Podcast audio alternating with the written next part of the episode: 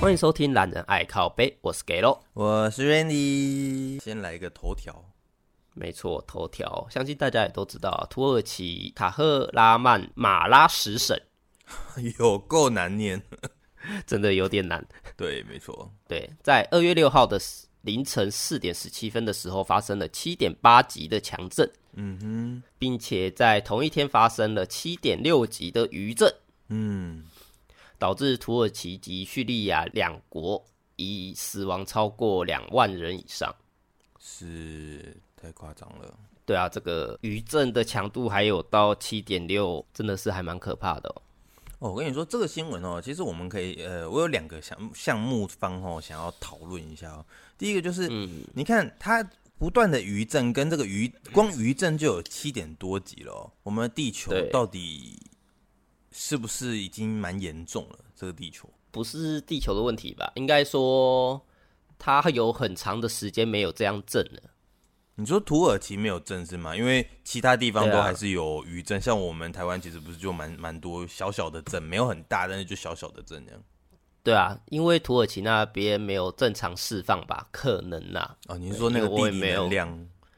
对啊，因为我也不懂土耳其文，所以我也没看他们的气象局观测啊。对，是，但是我就觉得说，哎、欸，其实这些东西应该都是大自然性的反扑，有没有？或许我们可能真的得对大自然啊，嗯、对地球稍微好一点啊，不要破坏这么多的环境。或许，或许啦，也许我们之后的 时间可以拉得更长一点。大家总不会希望说，我们的地球，嗯、呃，再过个十几二十年，突然间就无法居住了，对不对？也没有找到第二个地球啊。嗯，真的，嗯，是啦，对啊。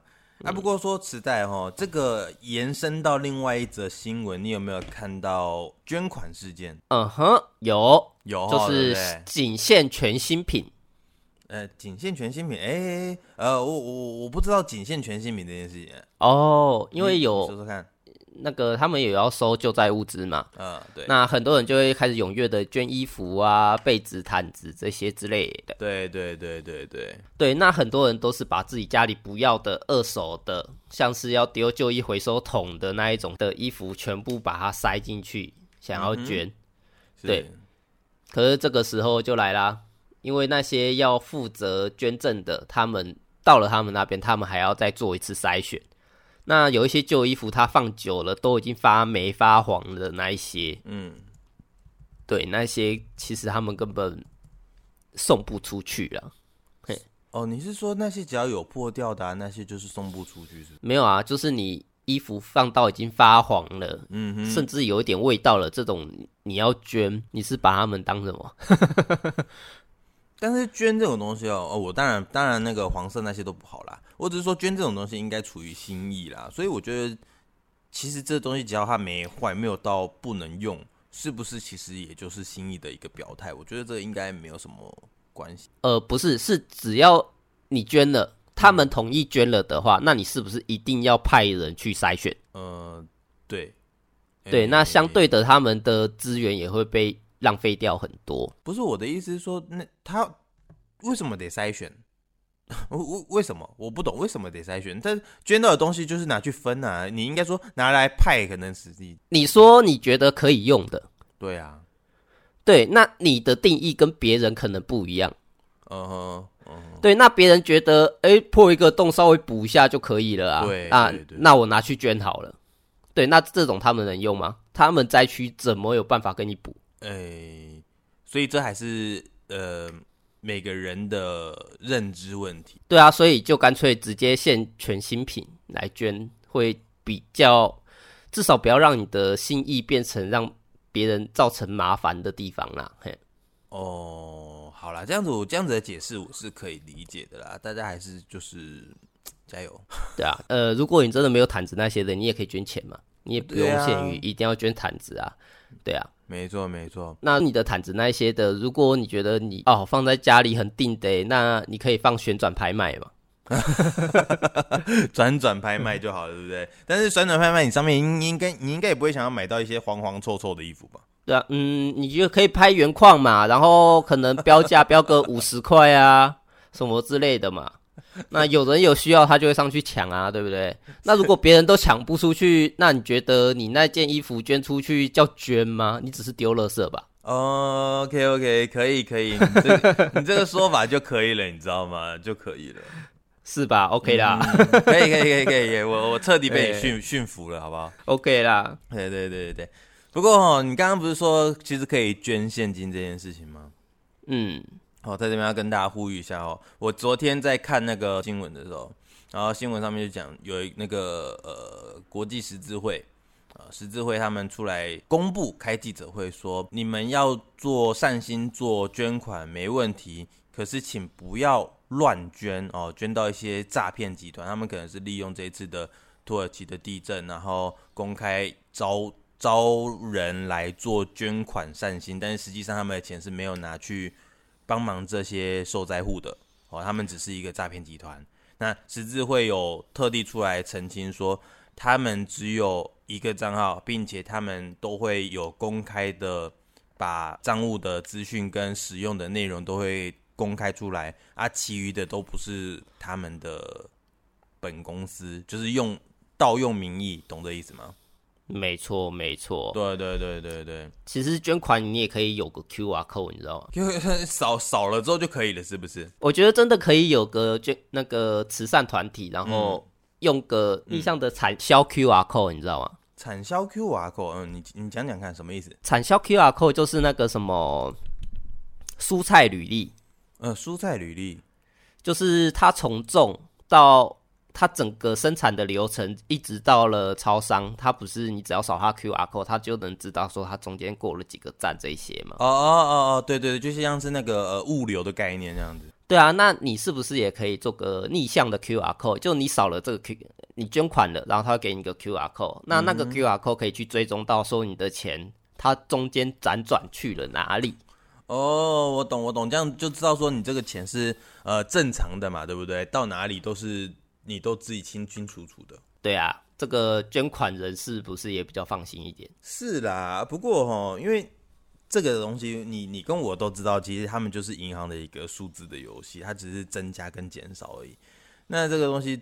跑到哪里好像很难去署名它，你说对不对？我知道啊，可是至少能让你心安嘛。对对对，最起码这这个东西就是叫做什么？呃，做心安的。对啊，你嗯，其实要我说的话，你蔬菜这些的产销履历也是啊。嗯哼，对对对，没错，都是做心安的，但是就是问心无愧嘛，说是吧？对啊，我 A 地农场生产，那我 B 地农场代售，嗯，那它是不是也是挂在那个同一个上面？它也可以这样操作。对对对，对啊，所以我觉得这个都是不可避免的，可是至少能让你心安呐。对，至少能让你回溯。嘿，可是不知道是像你这样子做，就是那个 QR code 的这个。他不知道会不会造成他们的一个就是呃呃什么成本增加，然后导致他们这个人力啊、物力啊、技术啊升高，他们可能做不来，会不会？至少比某地的十字会的什么高层女儿突然多一辆宾士来的好吧？呃，你这样讲好像可以理解哦。对啊，希望我们善心不会被滥用了。对对对对对，就像我们说这个呃捐款的部分啊，其实哦，呃我们在网络上面查，其实他们都会有所谓的呃，他们都会叫做赈灾专户哦。你们不要只会的那种莫名的私人账号，要会那种赈灾户。好像我们这边的话，国内的话呢，就有像是邮局啊跟中央银行。那国外的话呢，可能会有兆丰银行哦。那我们这边还有提供一下，就是如果本身不是现金专户，你可能是币圈的朋友们，好，那你们也可以透过加密货币的捐款，哦，那可以采用币安的钱包去做处理这件事情。那假设你们什么都没有呢？好，那你们最起码到 Seven 的 iPhone 也可以自行的去做汇款，那这些的渠道都是正常的，那它绝对是有用在地震这个救灾的部分。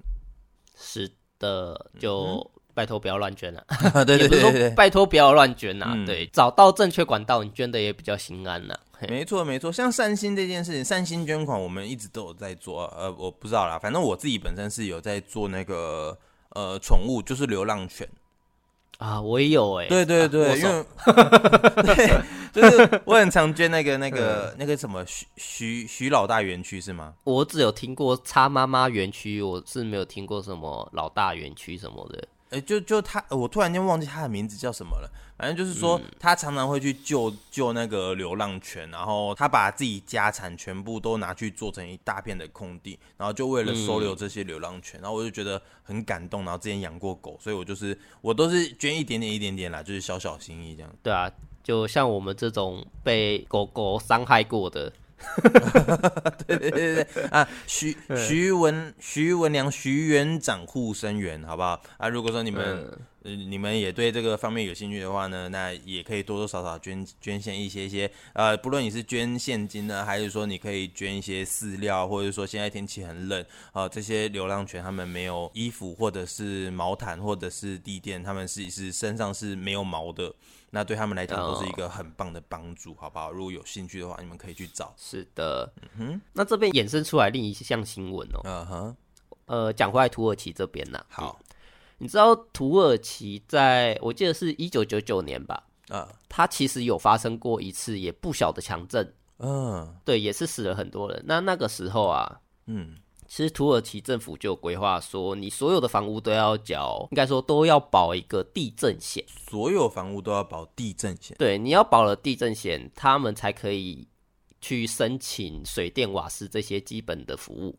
嗯哼，对。那另外一项政策就是说，你所有的房屋也都要缴地震税。地震地震课税是不是？应该说就是有一种类似，也是类似强制险的这种概念呐。嗯哼，我懂，我懂，就是强制你一定要去做这件事情。对，那他从一九九六年缴到现在，我忘记是一九几年了，反正他收了二十四年了吧。嗯，那他每年可以收取数十亿里拉，那里拉跟台币的币值比大概是一比零点六，台币零点，诶，台币一。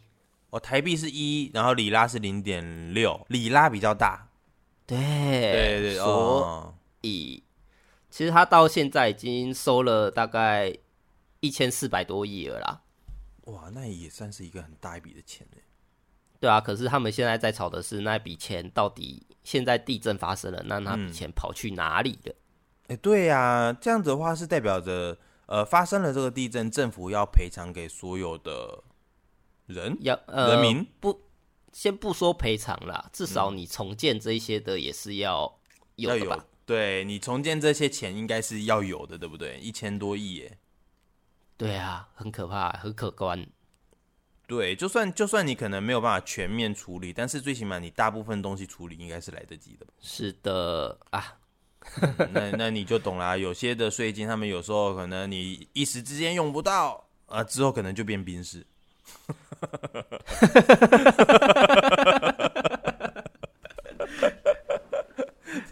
对，那个人就变宾士啊，玛莎拉蒂啊，BM 啊之类的吗？那个还不赶快卖掉啊？对，知知道出事了吧？对啊，不过没关系啊，就是最起码他们这个他们自己会去追嘛，对不对？啊，对啦，就希望大家发起爱心。呃，对啦，有有有有这个新的就好了啦，好不好？捐不捐是其次啦，嗯、啊，要捐的话就捐对地方，好不好？哎，话说也是因为这一则新闻，我才知道说九二一是土耳其第一批到台湾救援的国家啊，是哦，对啊，哦，我不知道这件事情，但是我知道我们好像呃在呃发生的当下，然后，我们好像就派人出去，嗯，一呃就是因为。台湾这边有派人过去，我稍微看了一下，他们才说，因为当初土耳其是第一个救援的，所以台湾在知道讯息的第一刻就立马组起了救援队，然后也是想要回馈给他们的。哦，也好，这叫做什么？国际友善。嗯这，你帮我，我帮你。嘿对对对，哎呦，我们大家都全球村嘛，对不对？对啊，嗯，可以，OK 的，这是善的一面。是，嗯哼。好，那接下来下一则，八方云集宣布二月十三号，今天啊，开始调涨，下礼拜一。就是今天啊！哦，对对对对对 对对对，因为我们录录的播的时候是对对对对对。呃，大误会啊！对对对对对啊！你继续，你继续。它有三款的锅贴水饺，就是招牌蔬食跟鲜虾会涨零点五元每颗。嗯、那还有其他四款锅贴跟水饺会涨零点三元，平均涨幅是五趴啦。哦天哪！你知道我、嗯、我看到这则新闻之后，其实我是大崩溃的，因为我超级常吃八方云集。我懂，我之前做网路也在外面到处跑的时候啊，对，因为它很方便，又有地方坐，对，就是真的会找不到地方去坐，你知道吗？对，然后那个时候就会看到八方云集红色、黄色的招牌在那边闪耀着，哦，那个很感动，你知道吗？而且你知道吗？我真的要真真心推荐一下，八方云集其实是被被忽略的酸辣汤店，你不觉得吗？哦，我跟你讲，我超爱点那边的什么。烧腊干面跟酸辣汤，对，你看有没有？嗯，它就是被忽略的酸辣汤，它的汤真的是不得了哎，我真的觉得那个麻辣麻辣的面线吃下去之后，哦、再配上酸辣汤那种酸酸的感觉，那个你口水整个喷发，你知道吗？对，所以你就知道啊，当初在不是在年初的时候，麦当劳涨价，我还没有那么难过，哦，但是今天听到这个新闻之后，我超难过。哎。可是话说，我刚才讲的那两项商品好像没有涨价。哎、嗯，它、欸、没有涨，但是你去到那边，你不会只像像我啊，我不太吃面，但是我去到那边，我就会点煎饺，煎饺涨价啦。啊，是。那我这个时候就发现一个，哎，是这样，小秘呃小确幸呐、啊，嗯，他这边是说啦，嗯，因为它涨价了嘛，那如果你结账的时候，它不是有涨零点三元的吗？对对对对对。对，那你结账的时候一定会出现点多少元呢、啊？哦，点三点六点九。对，那他这个时候说了，嗯、如果是非整数的话，那他会去尾数结账。去尾数结，所以也就是说，如果要划算的话，你就凑到点九。最高 CP 值是点九，对不对？不管你怎么吃哦，有没有？那你就点点点点啊，糟糕，点二点三啊，凑到点九好了，然后你就加加加加加，然后加不到点九，你越加越多，富得更贵。没错，多吃两颗水饺，你可以少付一块钱。哎，合吗？就你如果已经点了我刚刚讲的那个 set 嘛，哦，然后你想说，哎，那我来吃个水饺好了。那假设一个是八点三块，嗯，我、哦、看好贵哦，因为八点三块好贵哦。对，你就点三颗嘛。啊，我懂，我懂，我懂，我就点三颗。哎，他们好像有限定，不能一颗一颗点呢、啊。他好像最低 set 要五颗，不是吗？看店家吧。哦，有有店家限制，是不是？对啊。哇，你看哦，假设是点三 啊，我的一个 set 是五颗，就没有这个问题啊。是，是不是？哦，聪明，我又帮他们想到一招了。要不然的话，你看，如果一定要提最低保底十颗，嗯。十三颗嘛，哦、对，就十三颗嘛，对不对？十三颗嘛，呃，均价最便宜就是十三。哦，可以啊，不过就是啊，现在各种物价都在上涨哦。其实不止八方云集啊，我我周遭的那些商店店家，呃，有名的就会出来讲一下宣传稿。哎、啊，如果说不有名的哈，他就直接涨价了。哦，是，对啊，就啊，大家还是辛苦了啦，大家只有薪水没涨而已。像我们上一次。我跟我老婆在路上走一走，走一走，嗯、看到虎咬猪。虎咬猪，嗯，一颗六十块，这么贵的吗？哎，那我老婆就跟我说啊，妖兽，小时候买这一颗才二十块。对对对，哇，我觉得超夸张的，真的超夸张。对啊，然后后面实际上去想了一下，嗯，小时候大概哦，二十，以整数下去算。就是十岁的时候买一颗二十块，那我们大学的时候，嗯，买一颗就大概四十块左右了嘛。对对对对，没错没错。对，所以每十年平均涨一倍，一倍差不 多，应该说差不多。对啊，每十年涨二十块啊。对，很夸张。所以你算下来，哦，又又一个十年到了。变到六十块，好像又还蛮合理，好像又还 还好，对不对？对。可是你知道，我一直都我我只要一遇到那种呃金额上面波动的时候，我回来就会跟我家里人讲。我上一次遇到这件事情的时候，嗯、其实是在上上礼拜，然后我去吃呃知名铁板烧，是平价铁板烧嘛。然后之前我记得他们里面就是呃你饭可以续吃嘛，然后你高丽菜可以续续炒嘛。然后你一个餐你可能点个呃猪肉、鸡肉、牛肉，大概就是一百一、一百二。是的。结果我那一天去吃，我吓到哎、欸，饭只有一碗就算了，它菜一样可以继续炒啦，但是它的最低金额是一百八哎。哦，就是要点满一百八才可以。不是不是，是它一个它你点个牛或点个猪，它就是一百八。啊，就是它没有没有一百一百二这种价钱，它就是一百八，它是最低金额。我懂。其实说到铁板烧，我这边一直有一个误会啊，怎样的误会？对，我每次去铁板烧，我还以为都要点他的套餐，你知道吗？啊，不是吗？他不是菜单就上面这样写吗？不是吗？没有诶、欸，其实后面因为我有认识铁板烧的老板，嗯哼，然后他们才有跟我说，哦，要求。真的有客人去那边给他点个铁板豆腐，然后就在那边吃饭喝汤，吃饱就走。哦，可以啊，对，这正常吗？因为它不是有单点蓝那边吗？啊，对对对对对，单点单点。对啊，所以你可以不用点主餐，不用牛猪鸡一样。哦，哎，蛮划算的。对啊，你就过去。哎、欸，你吃个铁板豆腐，给它贵一点，五六十块好了。现现在一百一耶。嗯，那他可能就是真的整整份豆腐下去了嘛。哦。可是他本来就好像是整份豆腐啊。对呀、啊，你总不会说你一包打开来，然后结果你只切一半下去吧？你怎么用？这不是很奇怪吗？是。对啊，我我还还是还是回归老话，就是啊，通膨太严重了。嗯。哎。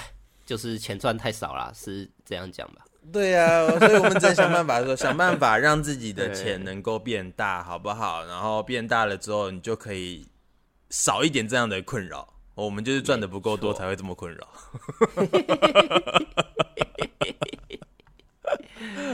嗯，好了，下一则新闻，我们先来看一下哦，我们平常最关注的议题——酒驾啊。酒驾不可取啊！没错没错，但是这一则酒驾很特别哦，他酒驾是特斯拉 哦，就是他在台北内湖啊，然后有一个做特斯拉的，结果呃细节我们就不多聊啦。我好奇的点是，如果你平常喝酒，你不开车，这应该是基本的常识。没错，是的。好，那一般的车子一定要人开啊，所以你不开车，我可以理解。可是，嗯，特斯拉不是号称有自动驾驶吗？呃，我觉得这有争议啊。啊，怎么？因为毕竟自动驾驶都还是辅助嘛。呃，对对，所以当你今天喝酒了，嗯，那如果你这样子你还想要开车，那它的辅助城市在那边想要走正的，可是你就因为喝酒了，你就感觉感觉路就歪歪的，你就一直想要去跟它抗争的话，嗯，那这也很容易发生车祸啊。我觉得，我觉得应该这么说哦。我们应该要有一个规定，就是你如果啊，假设假设我们的特斯拉它的那个技术真的那么完善，好，它真的可以开回家，那么你就应该要上了车之后有没有设定好，然后你就去坐副驾驶或者是坐那个后座，就是你不要你不要可以握到方向盘，你理解吗？就是你握上方向盘，OK，我认定你是酒驾，应该抓起来罚绑起来。可是如果你碰到了那个。方向盘就证明了你今天要抓起来嘛，但是如果你没有碰到它，就证明了你只是坐车，你只是设定好了。欸，这个我觉得还蛮屌的，对对对，就是 你你这是两种事情啊。那这样子的话，以后特斯拉就会销量更好啊，对不对？因为呃，我们就不用再请代驾啊，不用再请人家来帮忙牵车啊，你自己就可以回去。只是说这个技术到底有没有成熟到你回家的路上不会发生问题，还蛮特别的吧？嗯我觉得这个真的蛮特别的，可是我记得特斯拉因为还是因为法案的关系，我不确定啊。我记得他就还是要一个驾驶啊，不然就你找你的什么不会开车的老婆坐在驾驶座吧。我我觉得那会更可 更更危险，对不对？哎、老婆，帮我坐计程车来。呃，上车上车之后，我们自动导航带回家。不要被抓到也是六千块无照驾驶这样。你会不会那个就是？那个 AI 还比你老婆厉害，就跟老婆讲啊，你的手就放在你膝盖上面，不对，为了确保安全，你要把手绑起来，有没有？绑在后面，绑死不能动。呃，好啦，开玩笑的啦，就不要酒驾啦。嗯，对对对，酒驾还是最危险的啦，不管你到底是什么车啦，好不好？虽然我们很好奇以后的电动车到底有没有这样的功能。好，我们先先把这一集保留下来，到时候我们再回顾来看这件事情到底有没有成真，好不好？欸、话说特斯拉，嗯，你知道他前一阵子才有一个新闻，哎、欸，怎么了？他美国的一个车主，他刚买新车，然后开高速公路开开开开，结果他方向盘就掉下来了。你说他特斯拉的那个方向盘直接掉下来？对，没关系，它有自动导航，没关系啊。所以他那个时候还没事啊，而且也好显是附近都没什么人啊。哦，了解。哎，怎么会掉下来啊？重点是怎么会这样子啊？诶、欸，原厂这边也没有说什么原因。是他把那个照片拍下来之后啊，嗯、把那个照片传给特斯拉。那特斯拉官方这边回复是说，你这边的方向盘维修费用是一百零三点九六美元，还要跟他收钱哦？对，他气炸，不是他，他也莫名其妙啊，对不对？那为什么会那个呢？他就说我的是新车哎，结果你的新车你方向盘掉下来，然后要要我自己去维修，还要付这个钱。对，然后就直接 po 在网络上。那 po 上去之后啊，特斯拉就怕了嘛，嗯，再给他两个方案，嗯，就说你要嘛，要不然就是我们直接给你换一台新车，嗯，呃，要不然就是我们给你原车保固，让帮你把那个方向盘给修好，这样子。嗯，因为其实他当时出事的时候。嗯，就我不是说原厂要他赔偿嘛，其实他对特斯拉这家厂商对已经失去了信心，所以他想要退货，他不想要跟他有任何瓜葛。哦，我可以理解，可以理解消费者心态嘛，可以理解。所以吵到后面，最后最后官特斯拉官方是说他会全额把他的那一台出事的特斯拉给买回来，并且换换给他一台新车啦。嗯哼，对啊。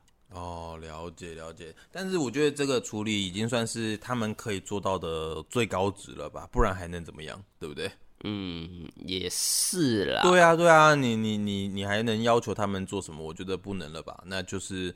好啦，就欣然接受。你最起码应该要想一件事情是，你在发生事情的时候，你没事就好了，真的是天天保佑。对，就是幸好还有自动辅助驾驶。对对对，这时候就应该要感叹说，哎，还好你买了这么贵的一台车，然后它有这项这这样的功能，刚好救了你一命。是，对不对？要不然一个失误，方向盘掉下来，你看看我们现在的车子，我们会不会出事情？对不对？当下就崩溃了吧？对不对？直接直接就躺着好了，等死。直接那个什么事故双黄灯按下去，然后开始放慢，然后直接停在内车道上。对，然后就有一堆人干干叫你，就像我们上国道有没有？一堆人干干叫，奇怪了，我又没有看到事故，然后为什么一直塞车呢？然后开了好长一段时间才发现，有一台车默默停在那边，不知道为什么。啊，是，对，就是这样，常常是无奈啊。这也就是说，为什么我们平常不要占用内车道啊？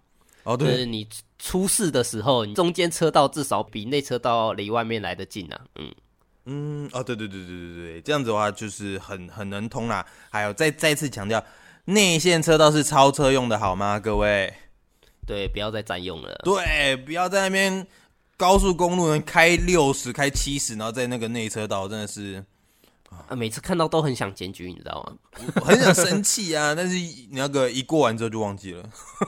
是，就啊，算了，饶他一命。啊，对对对对，好不好？呼吁一下，你们清楚一下内线车道是干嘛用的，好不好？没错。OK，好，酒驾我们就到这边了，好不好？记得不要酒驾。是。然后，哎，下一则新闻，哇，这个闹很大哦，韩国牛奶针事件，你有听过吗？牛奶针是什么？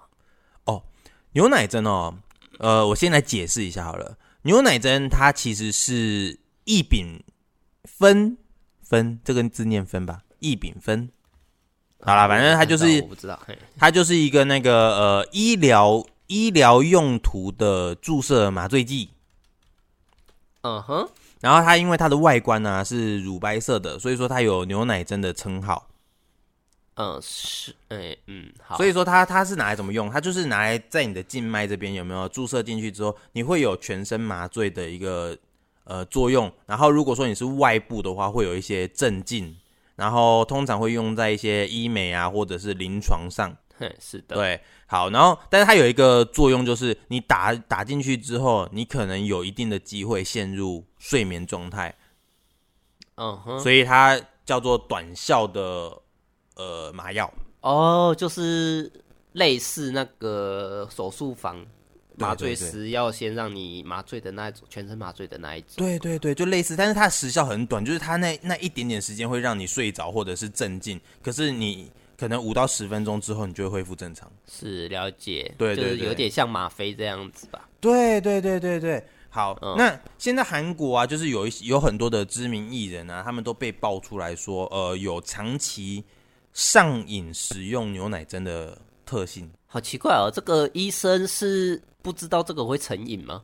他这个好像没有被列为无法购买之药物，应该说在医院它是合法使用的。对对对对对，没错。但是他在那边有被，嗯、就是在韩国有被列为。就是呃禁用药物，可是他没有被列为毒品，他还没有到毒品那种程度。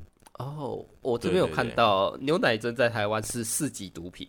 啊、哦，对对，可是，在韩国那边好像只是被列管。哦，对对对对对对，哎对，那就是给他们一点警惕了。那也呼吁大家说。哎、欸，我们可以有很多的压力跟挑战哦，但是请找一些正常的舒压管道啊，运动啊那些什么的，不要用一些药物哦，会让你们成瘾的药物哦，这些东西都不要用。嗯，是。对，详情还是请找医生啦，好不好？医生会帮你解决这些问题。嗯、其实这个时候就要讲到精神科啦。哦，精神科，精神科，对对对。嗯，精神科其实是一个很好用的工具啊。对。对，没错，大家不要再以为说精神科一定是治神经病哦，不是，不是这个意思，好不好？虽然花钱去找别人聊天，你可能觉得感觉怪怪的，可是人家是专业的，他可以按照你的需求下去倾听你的声音。对对对对，像什么心灵治疗师啊什么的那些，其实他们他们有他们的专业在哦，请你相信他们。对，那如果是情况严重的话，他也可以开一些药物给你之类的。对对对对，没错没错。对，所以有病就要看医生。对对对对，心理的疾病也是病哦，好不好？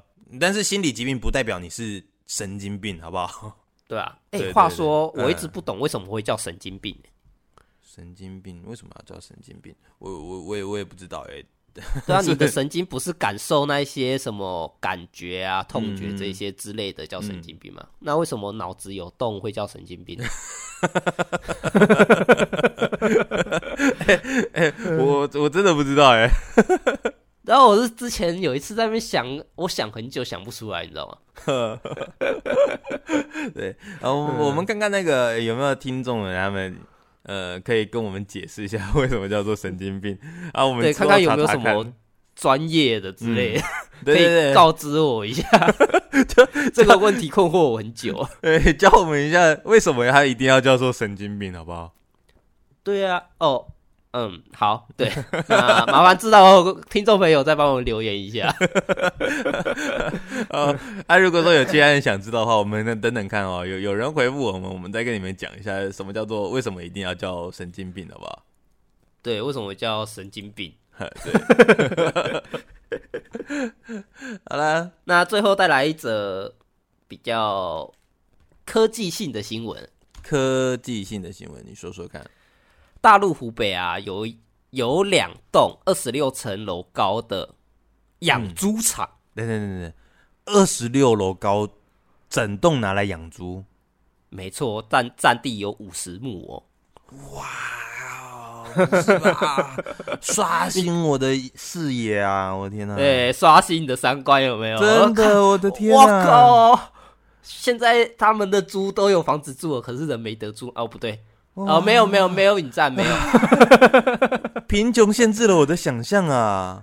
是，那他们每一栋都有十一部的电梯，那他们十一部里面有六部是给猪坐的，重点是、啊、他们的猪坐的电梯哦，嗯，面积有十九平方公尺。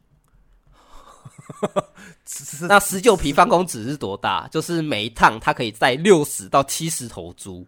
很大哎、欸，我的天、啊，很大哎、欸，超嗨的哦！哇，哎、欸，他们问那个猪会不会在里面养着养着养着，然后就自己会坐电梯了，然后会自己上下楼？那那更可怕、欸！哎、啊，就是什么？我今天在十五楼有没有？然后就 哎、欸，三楼的小叔好像找我，然后我就坐电梯下去三楼找小叔这样子。那还蛮有趣的。三只小猪的三小弟终于做出了一番事业。哇！不过这真的很厉害哎，那那可以想象得到，他说哇，他今天光是做猪这件事情的生意就多大了哇！哦，真的很大哦。首先，他们这边是采用全动、全自动化投食。哦，不用人，对，不用人去喂，哇，那超爽的。对，那每年可以产出一百二十万头猪。一百二十万哦，那就是供应链啦。对啊，哇靠，很猛哎！真的，我看到我就整个傻眼了，你知道吗？里面的设备感觉都超好，超豪华。哎、欸，可是我这样想想哦，你看，呃，狗呃不猪啊，他们都会那个拉屎那条啊，不是说只有猪会，人也会哈。我就说他们不会上厕所啊，那他们就是又自动化投食，那也就是说没有人帮他们处理，就是。屎啊尿啊的，屎尿这些的话，我觉得就可以说，我今天在 A 区，嗯，对，那 A 区他们待一天之后，我把他们全部清到 B 区，移到 B 区，嗯，然后 A 对，那我 A 区就可以用自动化的什么，就是机械手臂那一些的，直接把整个场地做打扫。哦，哇，真的是高科技耶！我的天哪！真的哦，看我觉得这超屌 哎！哇哇，嗯，真的是太厉害了。所以啊，我就说嘛，各行各业都有赚钱的本事，只是看你有没有那个本事做而已。是，那当然也有人提出疑问呐、啊，就是警告说，嗯、如果在这么密集的场合里面养这么多头猪的话，可能会有什么口蹄疫啊这些的。哦，万一只要有一头猪染疫了，全中，那就对，就非常可怕。嗯，对，但是他们这个，你看人都进不去了，那很正常的，他们里面应该控管的很好。呃，我是不确定里面是不是有人啊，应该是会有人，而且还蛮多人的吧？我觉得应该会啦，因为毕竟现在也不是说有做出机器人，然后。机器人就可以完全做人做的事情，当然了，未来有机会被取代，但是现在应该还没嘛。有部分事情还是得靠人去处理的。对啊，而且你每年要一百二十万头猪的话，你里面的收益肯定也是不少啊。哦，要哦，要哦。对啊，嗯，所以就是怕到到时候如果有什么传染性疾病的话，是，就是有一头猪，那可能整栋楼都要扑杀掉，那个我觉得就真的是可怕喽。对啊，来一个什么猪的 COVID-19，哇塞，整栋楼拆，在在那个对岸的话，可能会整栋拆掉，把猪全部移出去给人住，直直接直接扑杀，对，好啦，蛮特别的，就是一个很新很新奇的一个新闻。对，科技在进步啦，嗯，就不要让贫穷限制了你的想象。对，任何事情都有可能，嗯、我们就尽可能的去做尝试吧。话说这样子讲回来的话，那他这个算是建地还是农地呢？他们那边有分吗？都是政府的啊。我知道啊，可是如果台湾要做的话，台湾要做的话，那一定得做建地啊！你要往上盖啊，你要往上盖，一定要建地啊。呃，其实建地跟农地只是政府在规划那个的，所以它土壤这些的多多少少会有一些考考量在啦。可是并不是说所有的农地都是因为它这个土质是农地，所以它只能做农地。不是不是，我的意思是说，我们要先以它已经做了二十，它已经盖上去了，盖上去了。嗯，所以说如果你要做这件事情的话，就证明了这件事情它一定得是建地，它它才可以往上盖盖上去。对啊，可是你要想哦，今天如果它是建地的话，它附近应该也会有很多的一般住户住宅区。嗯嗯嗯，对。那如果都是住宅区，可是你旁边这一栋这么一大栋养了这么多头猪，嗯，你还不不被投诉到爆？投诉？我觉得你所谓的投诉，可能是因为味道、环境。对啊，对就是这些啊，啊味道、环境跟噪音呢、啊。嗯，我是觉得还好。如果说，如果说他们这个公司，你看他连那个机器投食都做了，然后呃，机器清洗都做了，我觉得他们这件事情就应该会做做完整，你懂吗？就是我觉得他这是有排除的。例如说，他可能有什么方法啊，让他们的清洁做得非常好。好，那假设在你我家附近，嗯，就你我家隔壁，嗯，盖了这么大一头养猪场，你觉得 OK 吗？你觉得 OK 吗？他只要不要把东西排出来，然后影响到我，我觉得都 OK。嗯，我是觉得一定会排出来啦，而且 就算他今天这一栋做的非常好，嗯，你有想过他运猪的时候吗？哦，车子要进去啊，再租啊那些，对，再租出来那个臭味就已经不得了了吧？嗯，而且你在上班的时候，身边也会有这种猪啊，一定会的啦，一定会，一定有，一定有这个机会的。对啊，那所以说，我相信有很多的。民众都不愿意说这种养猪场应该会出现在自己的身边，可是今天农地又不能盖这么高的楼去养这些猪，对对，那这又是一个 bug。我觉得这个齁很可能是因为他们有那个政府支撑，因为毕竟他们产量这么大嘛，肯定是一个供应链，那一定是有政府支撑的，那一定有很多事情是被压下来的。我认为啦，好不好？哦，我看他这个是他之前这是养猪场的老板，之前是做水泥建筑业的，嗯哼，所以他会盖这么大高的楼是他自己盖的啦，嗯，那可能他们的他们的政府没有去管说什么建地农地之类的吧？有可能啦，我不晓得，嗯，对，所以他才盖得起来。可是这种东西，如果你在台湾要盖的话，那处理。能够解决的方式是什么？我觉得这个是可以下去讨论的议题啊。我跟你说，这个哈会讨论超级久，因为你这个一一说要盖的时候，然后就会有一大堆议员啊、立委啊来关注你说。我知道啊，所以才说你这个东西，我盖之前就先讨论好嘛。嗯，讲说我们先定好规则啊。对对对，没错。就你要我盖，那我可以在哪里盖？嗯哼，那我可以盖的程度是到怎样？对对啊。你看一零一，如果你把它改成养猪场，哇，一百零一层都养猪，超屌的！我我看到的不是一零一养猪，我看到的是周边呐、啊，他们的房价应该会跌不少吧？跌爆了，我觉得是吧？嗯，有合理吧？合理合理，对啊，真的合理。对啊，这个也是可以下去看的一个地方啊。嗯、也是啦，没关系这个留给之后那个有兴趣往这方面走的人来去思考这个路线好了。对对对对。那我们今天的新闻快报就到这边，而且也不算快报啦，我们很慢报了。上周大事，好不好？上周大事。哎，是的。那喜欢我们的朋友们，就麻烦帮我们推广。分享或者是多一些留言，让我们能让我们知道有一些反馈之类的。对对对对对。那我们之后呢，会开启就是赞助的部分。那如果说您对我们的节目不错，觉得还还喜欢，那想要给我们一点点支持的话呢，呃，欢迎你们都可以到我们的链接上面去，然后你们可以呃做给我们一点点赞助。那这个赞助呢，呃，不限定金额哈，我们就是你可以给我们一杯咖啡的钱也行，都没问题。好，那之后再麻烦大家啊，如果说你们的支持呢，会是我们呃创作的一个动力。好，谢谢你们，节目就到这边啦啊，谢谢大家收听，我是给喽，啊，我是 Randy。好，谢谢大家，拜拜，拜拜。